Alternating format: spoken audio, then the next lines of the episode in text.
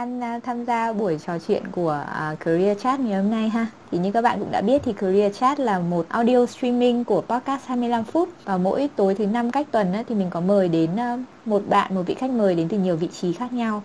Thì chúng ta hôm nay có Linh hay còn có biệt danh là Lisa thì à, đang là super host của Airbnb à, gọi là một cô chủ nhỏ với một cái chuỗi hệ sinh thái căn hộ dịch vụ Vinhome với hơn 17 căn hộ lớn nhỏ khác nhau tại thị trường Hà Nội.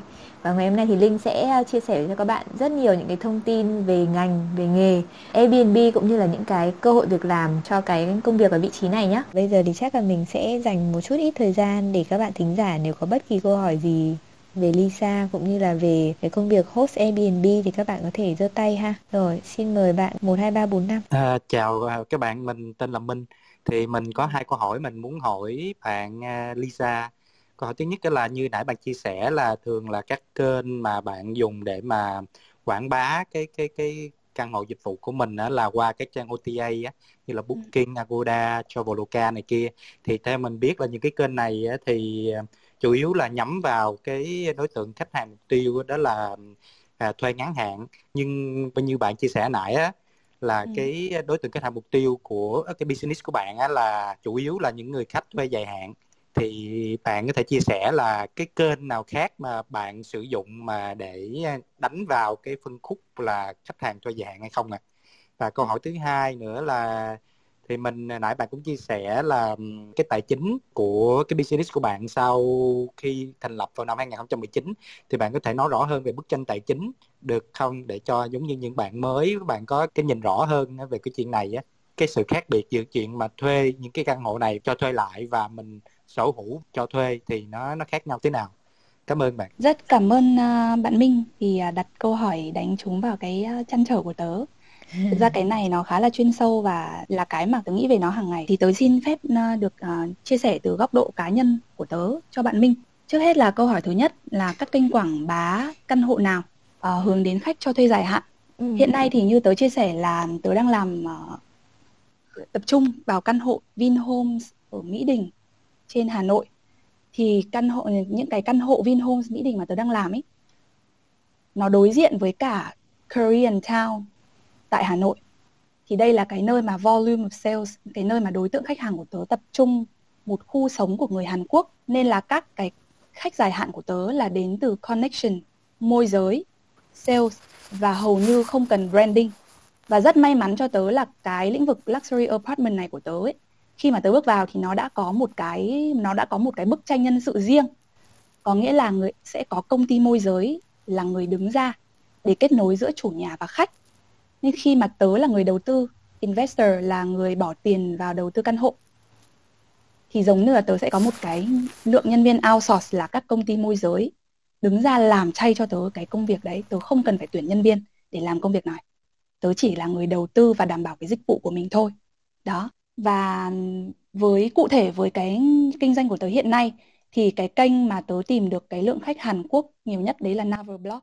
đấy là cái ờ, blog của người Hàn Quốc cũng như là với ờ, người Trung Quốc thì khách của tớ sẽ nằm ở trên Weixin và QQ, WeChat, các cái blog của Trung Quốc. Đấy, với những cái bài chia sẻ, bài quảng cáo đó thì tớ sẽ có những cái bạn broker riêng, công ty broker, công ty môi giới người Hàn, công ty môi giới người Trung, thậm chí là công ty môi giới người Singapore, người Thái Lan làm công việc này cho tớ. Và nhiệm vụ của tớ sẽ là connect làm sao thật là tốt để đảm bảo cái lợi nhuận, đảm bảo cái cái sự happy khi các bạn ấy kết hợp với mình. Ok, ờ, à, tôi xin phép chuyển sang câu hỏi thứ hai là bức tranh tài chính cho những bạn quan tâm và mới vào nghề khác biệt giữa thuê cho thuê lại và sở hữu căn hộ và cho thuê đúng không ạ? Sở hữu có nghĩa là tớ hiểu ở đây là những cái người đã mua căn hộ rồi và cho thuê đúng không? Thì uh, trước trước hết là bức tranh tài chính nha. Vì sao mà tớ có thể nhân cái vốn ban đầu là chưa đến 50 triệu lên đến vốn hiện nay là 3 tỷ thì tớ xin nhắc lại một lần là 4 trên 3 tỷ của tớ là cái con số cực kỳ nhỏ. Nếu mà ở đây có những bạn mà đã làm business rồi thì chắc chắn là vốn của bạn là phải nhiều hơn như thế một vài lần. Tuy nhiên là cái việc mà tớ nhân vốn được lên bởi vì là hình thức xoay vòng vốn và lãi dòng tiền. Cụ thể là tớ đang trả cho chủ nhà căn hộ mà tớ thuê theo hình thức là cọc một tháng và thanh toán 3 tháng. Một ví dụ là tớ trả cho căn hộ 3 phòng ngủ đầy đủ đồ nội thất tại Vinhome Mỹ Đình 1.000 đô một tháng là ban đầu vốn của mình sẽ là 4.000 đô. Tuy nhiên thì khi khách của mình, khách Hàn Quốc đến Việt Nam là chủ tịch tập đoàn Lotte Discovery đến Việt Nam thì ông trả cho mình số tiền là 1.600 đô một căn hộ, chưa trừ các chi phí khác với hình thức là cọc một thanh toán 7. Như vậy là với số vốn là 4.000 đô ban đầu. Thì dòng tiền của mình hiện nay đã được nhân lên là 1.600 nhân với cả 8 tháng là 12.800 đô. Như thế là ừ. hiện nay dòng tiền 12.800 đô trừ đi 4.000 đô ban đầu là 8.800 đô đó. Tớ sẽ có 3 tháng sử dụng 8.800 đô dương rồi mới đến kỳ thanh toán tiếp theo phải trả lại cho chủ nhà. Và như Minh biết là với 8.800 đô dương dòng tiền đấy thì tớ lại có thể nhập hai căn như thế nữa. Và không chỉ là lãi lãi vốn, tớ tạm gọi lãi vốn là 1.600 được không ạ? Trừ đi 1.000 đô là 600 đô. Tớ tạm gọi là lãi gộp nha. Chưa trừ các chi phí như là phí môi giới này, phí uh, dịch vụ, phí uh, internet. Tớ tạm gọi ừ. 600 đô đó là lãi gộp, là lãi vốn thì tớ còn dương thêm 8.800 đô dòng tiền để làm ra hai căn hộ tương tự như thế ừ. và lại tạo ra số lãi tương tự như thế. Ừ. Chưa kể đến là cái gọi là profit margin ở trong căn hộ này theo tớ khá là cao. Hiện nay thì trung bình cái profit margin của tớ có thể lên đến là 30 35%. Ừ. Thì nó sẽ cover được cho cái bối cảnh bây giờ là dịch bệnh.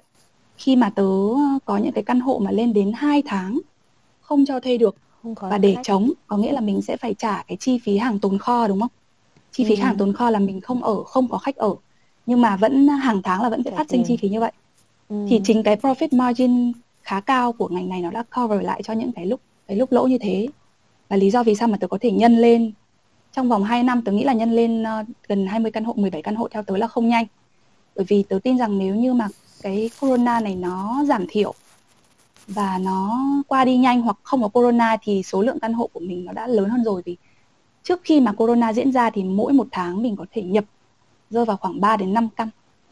Ừ. Đấy là cái lý do vì sao mà những cái bạn bằng tuổi tớ hoặc chỉ hơn tớ khoảng 5 tuổi thôi đến năm 2019 đã có khoảng 70 căn hộ rồi. Ừ. Thứ hai là sự khác biệt giữa thuê và cho thuê lại so với cả sở hữu và cho thuê lại. Cái này tớ tớ xin chia sẻ từ cái góc độ là một người non nớt mới vào nghề nha bởi vì chắc chắn là tớ là một investor thuê và cho thuê lại tớ không bao giờ có thể bằng những người mà người ta đã có tiền để mua nhà khi mà người ta có tiền mua nhà có nghĩa là người ta đã có tiền lạnh người ta có tiền lạnh đủ để để cái tiền đấy nó nó gọi tạm gọi là tiền lạnh trong một khoảng thời gian 3 đến 5 năm. Nếu như ừ. người ta không có ý định kinh doanh đi thì người ta mua căn hộ đó với mục đích để ở. Và trong lúc người ta không ở thời gian rảnh rỗi thì người ta cho thuê cho vui. Còn nếu mà người ta làm đầu tư thì chứng tỏ là họ đã phải rất giàu rồi. Họ đã phải có trong tay số vốn tiền lạnh phải lên đến ít nhất là 4 tỷ thì họ mới dám mua cái căn hộ 3 tỷ. Và để đấy và không cho nó flow bởi vì là nếu mà tính profit margin giữa việc mua căn hộ 3 tỷ sau đó thì cho thuê lại rơi vào khoảng 20 triệu đến 30 triệu thì theo tớ profit margin ở đây không thể ừ. cao bằng với việc là mình mình thuê và cho thuê đúng không ạ? Ừ. Bởi vì nó dạ cái việc thuê và cho thuê lại nó giải quyết được bài toán là không có vốn khi mà thuê vào cho thuê khách mình trả tiền cho mình ấy thì đó chính là cái vốn lưu động ở trong bằng lấy căn mình lấy căn trước trả tiền cho căn sau và khi kỳ thanh toán tiếp theo 7 tháng 6 tháng của căn sau lại trả tiền lại cho những căn mà mình đã nhập từ trước đó. Thậm chí có những căn nha tớ không lãi vốn. Có một số căn ví dụ hai phòng ngủ thì có biết là khi mà mình, mình mình càng làm lớn cái vốn càng lớn thì lợi nhuận càng cao đúng không? Thì với những cái căn mà tớ làm từ 2019 là khi mà tớ không có vốn tớ nhập căn đó với giá là 13 triệu một tháng. Tớ đẩy ra chỉ có 16 triệu thôi. Lãi 3 triệu mình cảm thấy rất là ít tuy nhiên thì khách thanh toán một năm, thì trong tay mình là 16 nhân 12 là rơi vào 160 triệu cộng 32 là 192 triệu. Thì với 192 triệu trong một năm đấy, tớ dùng cái vốn để tớ nhập được những cái căn to hơn. Từ hai ngủ tớ đi lên được cái ước mơ là ba phòng ngủ, bốn phòng ngủ, thậm chí là penthouse. Với hiện tại căn hộ căn hộ cao nhất của tớ thì giá trị nhập của tớ một tháng là 40 triệu một tháng một căn. Và hoàn toàn là tớ đi lên từ không có vốn và cái ờ, yêu cầu để đảm bảo. Tất nhiên là mình không thể nói là mình không có một cái vốn nào hết mà mình có thể duy trì kinh doanh như thế. Khi mà nó lên đến khoảng số lượng 10 căn hộ, và tớ cảm thấy là à số tiền nó rất là lớn, mình cảm thấy là, ôi, hình như mình giàu rồi ấy. Mặc dù tiền đấy không phải là của mình nha, tiền của mình chỉ là tiền lãi thôi. Số tiền còn lại là mình phải trả cho chủ nhà. Với 30% profit margin thì rõ ràng 70% còn lại là mình phải trả cho chủ nhà, đúng không ạ? Mình chỉ ăn ừ. 30% thôi. Nhưng mà cái hồi mà năm ngoái lên đến số lượng 10 căn 13 căn thì tớ bắt đầu hình hình dung ra là tớ phải có vốn gối đầu. Nhưng mà khi đó rất may mắn khi mà đã nằm nắm trong tay 10 đến 13 căn hộ rồi thì vốn gối đầu của mình là một câu chuyện rất dễ. Mình có rất nhiều hình thức để có vốn gối đầu. Vốn gối đầu của mình chỉ rơi vào khoảng 500 triệu đổ xuống thôi. Từ ai? Thứ nhất là từ anh em bạn bè. Những người tin tưởng mình cảm thấy mình đã có một business rất vững. Người ta có thể đổ vào mình theo hình thức cổ phiếu thay vì là họ gửi ngân hàng một năm lãi 6,7% thì họ gửi cho mình mình đảm bảo cho họ lãi một năm 10%. Thứ hai là hình thức thẻ tín dụng. Khi mà cái ờ, dòng tiền ở trong thẻ của tớ nó đã đảm bảo để ngân hàng tin tưởng là mình có thể trả lại cho họ thì mình sẽ có những cái thẻ tín dụng với hạn mức cao và mình dùng nó để xoay vòng vốn thứ ba là thời gian vừa rồi mình cũng có may mắn là dùng cái số dòng tiền mà mình làm được từ những căn to ấy mình mua được mảnh đất mình có đầu tư bất động sản và mua đất thì đó mình lại có thêm được là sở hữu đất và sở hữu là vay vốn ngân hàng. Thì mình cảm thấy là bây giờ cái việc uh, xoay vòng vốn của mình nó càng ngày nó càng dễ thở hơn. Nếu như cách đây uh, khoảng một năm rưỡi khi mà tớ bắt đầu vào thì cứ đến những kỳ thanh toán tiền nhà là mình phải đau đầu. Thôi chết rồi bây giờ có mấy chục triệu thôi tiền ở đâu ra để trả? Và nhiều khi là mình phải bỏ cái tiền túi của mình ra những cái tiền đáng lẽ gọi là cái lương trả cho chính mình ấy mình bỏ ra để đầu tư ấy thì bây giờ đến thời điểm hiện tại tôi không phải đau đầu về cái vấn đề dòng tiền đó nữa. Dòng tiền của mình rất là thoải mái, mình có thể tiêu xài, mua sắm một chút, hưởng thụ một chút cho bản thân. Tuy nhiên thì bài toán nó sẽ nó sẽ khác. Ví dụ mình lại đau đầu về cơ chế nhân sự này, làm thế nào để nhân sự happy này, làm thế nào để nhân rộng mô hình bởi vì bây giờ nó còn chưa nó chưa ổn ý thì mình chưa dám nhân rộng mô hình sang những hình thức khác giống như là khách sạn giống như là building nhiều phòng đó. Chứ còn về bài toán tài chính thì mình tin chắc rằng khi mà bạn nhìn thấy một thị trường đủ ổn thì bài toán tài chính không phải là vấn đề. Đó là những cái uh, chia sẻ thực sự là rất là tâm huyết của tớ. Cảm ơn uh, linh rất là nhiều là những cái chia sẻ của bạn thì mình thấy rất là rõ luôn rất là clear luôn. Thì nhân đây thì mình cũng có tò mò là như nãy như bạn nói là để mà lúc mà trong thời điểm mà chưa có dịch covid á thì bạn bán phòng qua rất là nhiều kênh khác nhau thì làm cách nào bạn quản lý được tại vì những cái kênh này nó không có link với nhau ví dụ như là cái ừ. căn đó cái một cái bên trang booking này có người book rồi xong lại ừ. bên trang agoda có người lại book nữa thì bạn giải quyết cái trường hợp này như thế nào tại mình nghĩ là nếu nó xảy ra thì sẽ rất là khó xử cho bạn và ừ. cái cái câu nữa là nếu như là dịch covid nó hết á thì bạn nghĩ ừ. là kinh doanh mà cho khách thuê ngắn hạn với là kinh doanh cho khách thuê dài hạn thì cái nào nó sẽ có lợi hơn rồi cảm ơn uh, linh nhiều Wow, Minh hỏi nhiều câu hay quá. Lẽ ra Minh nên uh, xuất hiện ngay từ đầu chương trình ấy nhỉ? Ừ, tớ cảm ơn câu hỏi của Minh nhá. Tớ cảm thấy là hình như là Minh rất quan tâm đến cái lĩnh vực này và cũng đang nghiêm túc muốn bắt đầu nó thì phải. Thì tớ rất là trân trọng cái điều này. Đến với uh, câu hỏi thứ nhất là xử lý overbook. Uh, bọn mình tạm gọi cái thuật ngữ là khi mà mình uh, khách book ở chỗ này rồi nhưng mà mình bị hết phòng hoặc là một có hai khách cùng book một phòng nhưng mà chỉ có cái phòng đó thôi thì gọi là overbook. Thì uh, thực ra đây là cái bài cái câu chuyện khó xử tuy nhiên là khó xử với bước đầu thôi. Nó không phải là một câu chuyện dẫn đến đau đầu hoặc stress. Về sau khi mà những cái bạn cầu host mới bước chân vào nghề khoảng tầm 1 đến 2 tháng xử lý cái cái tình trạng này khoảng một vài lần là các bạn hoàn toàn có thể xử lý mượt mà. Thậm chí là Linh đã training cho những cái em sinh năm 98 đến 2000 ấy từ zero từ con số 0 làm uh, chạy các kênh OTA và bị, các tình huống giờ khóc giờ cười thì về sau các em đều chạy mượt mà? Thì tớ có thể nêu một ví dụ. Ví dụ như là nó sẽ tùy thuộc vào kênh. Với những kênh mà Minh bắt buộc phải bán cái phòng y hệt ở trên hình như là Airbnb, thì cái việc overbook nó sẽ ảnh hưởng đến cái rating kênh của Minh. Thì với những kênh đấy thì mình sẽ cố gắng làm sao mà nếu khách book, mình phải cho khách ở đúng phòng đó còn trong trường hợp là khách không thể ở cái phòng đó được thì mình sẽ xử lý là cho khách book ngoài hoặc là sẽ cancel đơn của khách đi để đảm bảo kênh của mình không bị rating xấu rating 1 2 sao. Còn với những kênh khác giống như là booking.com này, Expedia hoặc chạy Google Ads thì overbook hoàn toàn dễ xử lý là mình sẽ đẩy cái khách đó sang một căn hộ của host khác thì điều kiện mà để mình có thể pass khách một cách dễ dàng như thế là mình vẫn là coi lại câu chuyện là chọn thị trường. Cái thị trường của mình ý, số lượng host làm ý, nó phải đủ đông. Giống như ở đây linh nhìn thấy một số những cái thị trường giá cho thuê rất cao khách rất đông nhưng mà số lượng người đầu tư là không có. Mình không làm thị trường đó. Bởi vì về sau những cái tình huống như là pass khách này đẩy phòng này nhập thêm căn hộ này mọi người uh, hỗ trợ hợp tác với nhau là không có là mình sẽ phải là người xây dựng thị trường lại từ đầu. Đó nên là cái việc ngay ban đầu chọn thị trường là mình phải chọn thị trường mà có đồng đội sẽ có rất nhiều host cùng làm cái thị trường đó với mình thì cái việc xử lý như thế hoàn toàn đơn giản overbook rất đơn giản. Hoặc bây giờ thì khi mà linh đã có số lượng nhiều căn hộ dẫn đến việc là bây giờ linh không còn căn để nhập.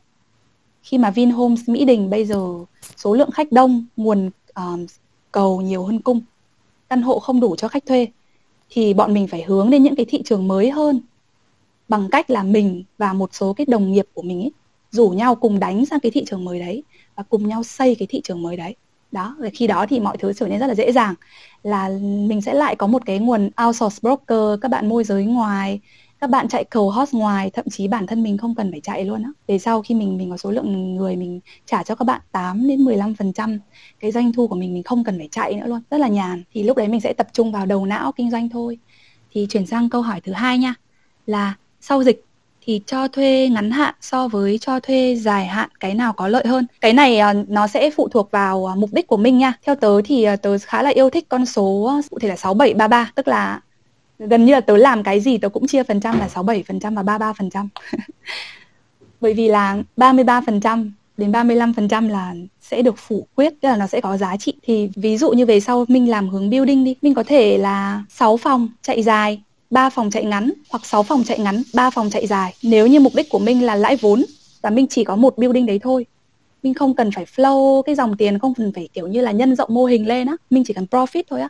Thì khi đó thì mình sẽ tập trung vào ngắn hạn. Còn nếu như với hình thức của tớ là căn hộ luxury apps và tớ cần dòng tiền để tớ làm nhiều căn hộ hơn lấy vốn nhiều hơn vốn đó tớ mua được đất này mua được làm nên được những cái ước mơ của tớ thì khi đó tớ phải đẩy tập trung vào dài hạn đó và chắc chắn là sau dịch thì tớ sẽ cân bằng như với tớ thì sẽ là 70% tập trung dài hạn 30% còn lại để tớ đẩy ngắn hạn và ăn profit. Ừ, ok. Ừ, thì um, đó là một chia sẻ vừa rồi của, của Lisa thì thấy là đúng là mình muốn đi xa thì mình không nên đi một mình đúng không? Có những người cộng sự và những người bạn, những cái đối tác làm cùng trong ngành của mình. Ừ, để mình đi tiên phong cũng như là mình thay vì là mình chạy theo xu hướng thì mình có thể là những người tạo ra xu hướng luôn trong cái ngành đó đúng không? Ừ. À, dạ rồi. Thì cảm ơn uh, Lisa với lại Hương rất là nhiều. Những ừ. chia sẻ của bạn của các bạn thì rất là hữu ích với mình. Thì thực ra là mình không có ý định là đầu tư hay là khởi nghiệp trong lĩnh vực này mà do cái chủ đề các bạn hấp dẫn quá nên mình mình uh, muốn nghe để mình uh, mình hiểu thêm mình biết thêm về một lĩnh vực mới thôi. Cảm ơn các bạn rất là nhiều. Ừ ok. Cảm ơn minh. Rồi ok vậy thì à, mình cũng chỉ còn thời đủ thời lượng chương trình để cho một câu hỏi nữa thôi thì không biết là có bạn nào có câu hỏi gì dành cho Lisa nữa không? Cho mình hỏi Lisa thêm một chút nữa nếu mà bạn nào không có bạn nào có câu hỏi gì thì um, chắc là Hương sẽ à, hỏi một câu hỏi cuối cho Lisa thôi. Um, nói về cái câu chuyện là cái khó khăn mà mình gặp trong cái khoảng thời gian hiện tại nói chung là trước khi Covid đi thì uh, có cái khó khăn thử thách gì mà nó ngoài chuyện vốn và Covid ra thì nó có những cái khó khăn gì mà mà mình gặp phải khi mà mình làm cái vị trí host Airbnb này không? Khó khăn bước đầu đúng không? bước nào cũng được á thực ra nhá mình không biết mình có phải là kiểu người quá lạc quan không nhưng mà mình không cảm thấy công việc này quá là khó khăn đối với mình vì trước đây khi mà mình uh, mình làm cái công việc về media ấy không biết ở đây chắc là sẽ có sẽ có những bạn trẻ ở đây làm media vì mình thấy là bây giờ đang là hot trend mình cảm thấy là cái uh, stress khi mà làm media ấy nó khá là bế tắc. Nó khá là bế tắc bởi vì nó liên quan đến việc sáng tạo này sáng tạo cạn kiệt này ngồi máy tính online 24 trên 7 này và không có lối ra cho những cái cái công việc đấy. Thì khi mà mình chuyển sang cái lĩnh vực này này mình cảm thấy là mọi thứ đơn giản chỉ là con số. Những cái lúc mà mình bị áp lực về tiền hoặc là áp lực về nhân sự hoặc là áp lực về có lựa khách này hay không nhận giá này hay không thì mình nghĩ là à đơn giản chỉ là cộng trừ nhân chia thôi. Thì luôn có một cái lối thoát, lối ra dành cho mình, đó. Và có lẽ chỉ có một cái mình sợ nhất là khi mà mình mình không có cộng sự. Làm công việc này mà không có cộng sự thì giống như là mình mình phải làm từ chị giúp việc cho đến người giám đốc, cho đến kế toán, tài chính và phòng nhân sự luôn. Một mình mình sẽ phải đảm bảo các phòng ban thì đấy chỉ đấy là cái sợ nhất là cô độc còn lại ừ. thì mình cảm thấy cái cái công việc kinh doanh này và các lĩnh vực kinh doanh khác nói chung đều là có một lối ra cảm ơn những chia sẻ vừa rồi của Lisa thực ra uh, xin cũng đính chính lại một chút là cái công việc media mà Lisa vừa nói thì nó sẽ thiên về làm về content nhiều hơn đúng không sáng tạo nội dung đúng đúng ừ, ừ. ừ. còn còn media bây giờ thì nó sẽ phủ rộng hơn là nhiều các cái mảng khác nhau về digital các thứ nữa nhưng mà hồi trước thì Lisa có làm sáng tạo nội dung cho một cái kênh giải trí gọi là số 1 của Việt Nam luôn rồi. À, không hồi đấy chỉ là cũng miền Bắc thôi. Ừ. à ừ miền Bắc thì nó cũng sẽ có rất là nhiều những cái áp lực để làm thế nào để liên tục có rất là nhiều những cái nội dung khác nhau trong một cái khoảng thời gian ngắn nhất. Chị cũng rất là hiểu cái chuyện đó. Ok. Rồi. À, cảm ơn Lisa rất là nhiều vì đã dành à, một khoảng thời gian một buổi chia sẻ với các bạn thính giả của Career Chat. Ồ, hình như mình có một câu hỏi cuối cùng nữa từ bạn Tuấn Nam thì uh, ok mình có thể trả lời trước khi mình kết thúc chương trình ha. Chào bạn, mình muốn hỏi về uh, cái cách mà mình làm việc với uh, chủ nhà ấy thì bạn có thể chia sẻ về kinh nghiệm làm việc với chủ nhà như là điều khoản hợp đồng hay là cách quan hệ với chủ nhà như thế nào được không? vì mình thấy có rất là nhiều lĩnh vực ừ. như là cửa hàng bán quần áo hay là hiệu cắt tóc hay là bán hàng ăn đấy sau khi mình làm tốt ừ. thì có nhiều chủ nhà người ta đòi lại nhà ấy vậy thì với hình thức như Airbnb thì mình thì Lisa sẽ làm như thế nào? Ồ, oh, một câu hỏi rất là hay. Ừ. Là nó sẽ thiên về việc là nếu chủ nhà cho mình thuê xong rồi mình cho thuê lại và mình họ thấy mình làm ăn được quá họ ừ. đòi lại để họ tự làm á. Um, cái này tớ sẽ có hai ý để trả lời từ cái trải nghiệm cá nhân cái ý thứ nhất là hợp đồng này và cái ý thứ hai là thất bại của một người bạn thì uh, cái vấn đề hợp đồng thực ra là business kinh doanh mà tớ đang làm ấy nó là luxury apartment nó là căn hộ dịch vụ cao cấp thì bọn tớ có một cái mẫu hợp đồng chung gần như là dành cho tất cả là mẫu hợp đồng đầu tư và trong đó thì bọn tớ có điều khoản phạt khi mà chủ nhà ký với bên của tớ gọi là bên đầu tư thì chúng tớ sẽ có điều khoản phạt 2 đến 3 tháng. Nếu một bên muốn lấy lại nhà thì bên đó sẽ mất 2 đến 3 tháng tiền nhà cho bên còn lại. Thì thường những cái diễn ra ở cái căn hộ cao cấp của tớ ấy, nó là chủ nhà muốn bán nhà. Cái đó xảy ra với um, cái phần trăm rủi ro cũng phải lên đến 5 đến 10%. Là ví dụ với những anh chị mà đang sở hữu khoảng 100 căn hộ thì cũng phải dính 5 đến 10 căn là tự dưng chủ nhà bán nhà. Ở cái lĩnh vực của tớ thì lại không bị dính là chủ nhà lấy lại để kinh doanh mà là chủ nhà bán nhà thì khi đó là chủ nhà sẽ bị bắt phạt 2 đến 3 tháng. Còn cái người đầu tư ấy sẽ có một trong hai cách giải quyết là mình phạt cho khách đang thuê của mình một tháng tiền nhà hoặc là mình tìm cho khách một căn hộ khác có giá trị tương tự để cho khách ở thì uh, về vấn đề hợp đồng ấy thì bởi vì cái cái căn hộ mà tôi đang thuê có giá trị khá là lớn căn rẻ thì khoảng 15 18 triệu còn căn giá trị cao khoảng 40 triệu có những căn penthouse lên đến 50 triệu. Thì cái điều khoản phạt trong hợp đồng là phải thỏa thuận của cả hai bên. Và bên thứ ba là bên môi giới đứng ra làm chứng nên là gần như là không có cái sự vi phạm ở trong hợp đồng được. Và chủ nhà của Linh thì uh, cũng trộm vía là bởi vì họ là những cái người có tiền và họ làm ăn lớn nên khi mà họ đã lựa chọn ký với người đầu tư là Linh thay vì ký với khách trực tiếp Hàn Quốc thì là bởi vì là họ đã lựa chọn là à họ sẽ không nhúng chân vào cái kinh doanh này họ dành thời gian đó để họ làm việc khác. Bởi vì khi mà họ làm với bên đầu tư ấy, thì bên đầu tư sẽ đảm bảo cho họ là hợp đồng thời hạn 3 đến 5 năm. Còn nếu họ làm với khách Hàn Quốc trực tiếp thì khách có thể chỉ ký 1 đến 2 năm thôi. Thì chắc chắn là tổng revenue của chủ nhà sẽ tăng lên khi mà họ ký với Linh là bên đầu tư. Và không hề có thời gian chống chờ trong suốt suốt khoảng thời gian 3 đến 5 năm đó. Thì đấy là cái kinh doanh mà Linh đang làm. Tuy nhiên thì cái Minh vừa nhắc đến là à, với một số hình thức kinh doanh khác.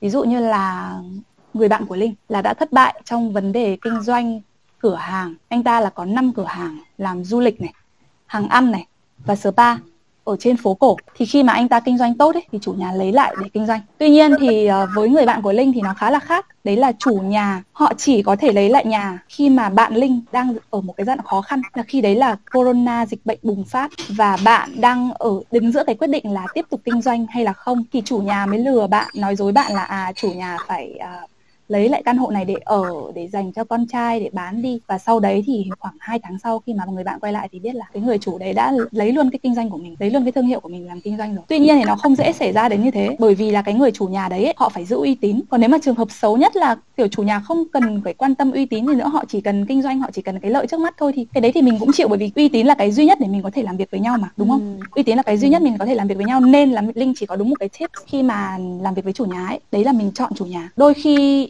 Linh gặp chủ nhà những căn hộ giá nhập rất rẻ, rất tốt, căn hộ đẹp đến mấy, giá nhập đến mấy nhưng chủ nhà cảm giác là một người không có uy tín, một người nói hai lời, không giữ lời.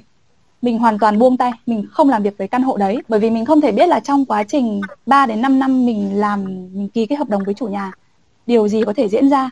Sẽ có những lúc mình khó khăn sẽ có những lúc mình gặp phải vấn đề trên trời rơi xuống như là khách bay lắc hoặc là đụng liên quan đến pháp luật đến công an mà chủ nhà lại gọi là tranh thủ cái thời cơ đấy để làm khó mình thì không thể được. Mình sẽ phải nhìn những cái chủ nhà uy tín nói lời giữ lời làm việc dễ chịu để khi mà những cái lúc mà bàn tay mình dơ ra có người đón lấy và giúp đỡ mình thì như thế mới làm được. Đó có có lẽ đấy là cái cách duy nhất mà để mình hạn chế cái rủi ro về sau. Ừ. ok cảm ơn bạn. Ừ, cảm ơn câu hỏi của nam. Thank you lisa về những cái um, phản hồi vừa rồi thì uh, hương nghĩ là là một trong những uh, người khách mời mà có những cái câu trả lời rất là cụ thể từng chi tiết và thậm chí là có cả số sample và những cái kinh nghiệm chia sẻ của mình nữa và hy vọng là các bạn thính giả cũng như là các bạn mà đang quan tâm đến uh, vị trí host Airbnb có thể học hỏi được cho bản thân những cái kinh nghiệm mà để mình có thể phát triển cũng như là mình hiểu thêm về cái công việc và ngành nghề này. Rồi cảm ơn Lisa đã dành thời gian rất là nhiều ha. Và xin chúc là cái um, business của Lisa thì sẽ không còn là 17 nữa mà có thể là đến 1 2 năm nữa thì nó sẽ là 71 nha Lisa. Quay. ok, hài ha. nào cười chút đi. Ok. À, rất là cảm ơn uh, hương hài hước. Nếu mọi người biết biệt danh của hương là hương hài hước hương sim thì hy vọng là chia sẻ của mình có thể chạm tới một cái đam mê nhỏ nhoi nào đấy đang nhen nhóm trong người bạn và biết đâu lại về sau. Ví dụ ở đây mà có những em nhỏ tuổi hơn mình ý, hoặc là mới ra trường mà cảm thấy đang mất định hướng thì biết đâu lại nhen nhóm một cái lĩnh vực nào đấy mà mình thử. Cảm ơn mọi người rất là nhiều. Ok cảm ơn Lisa nha. Cảm ơn mọi người và chúc mọi người một buổi tối tốt lành. Còn bây giờ thì xin chào và hẹn gặp lại các bạn vào thứ năm cách tuần nha. Bye bye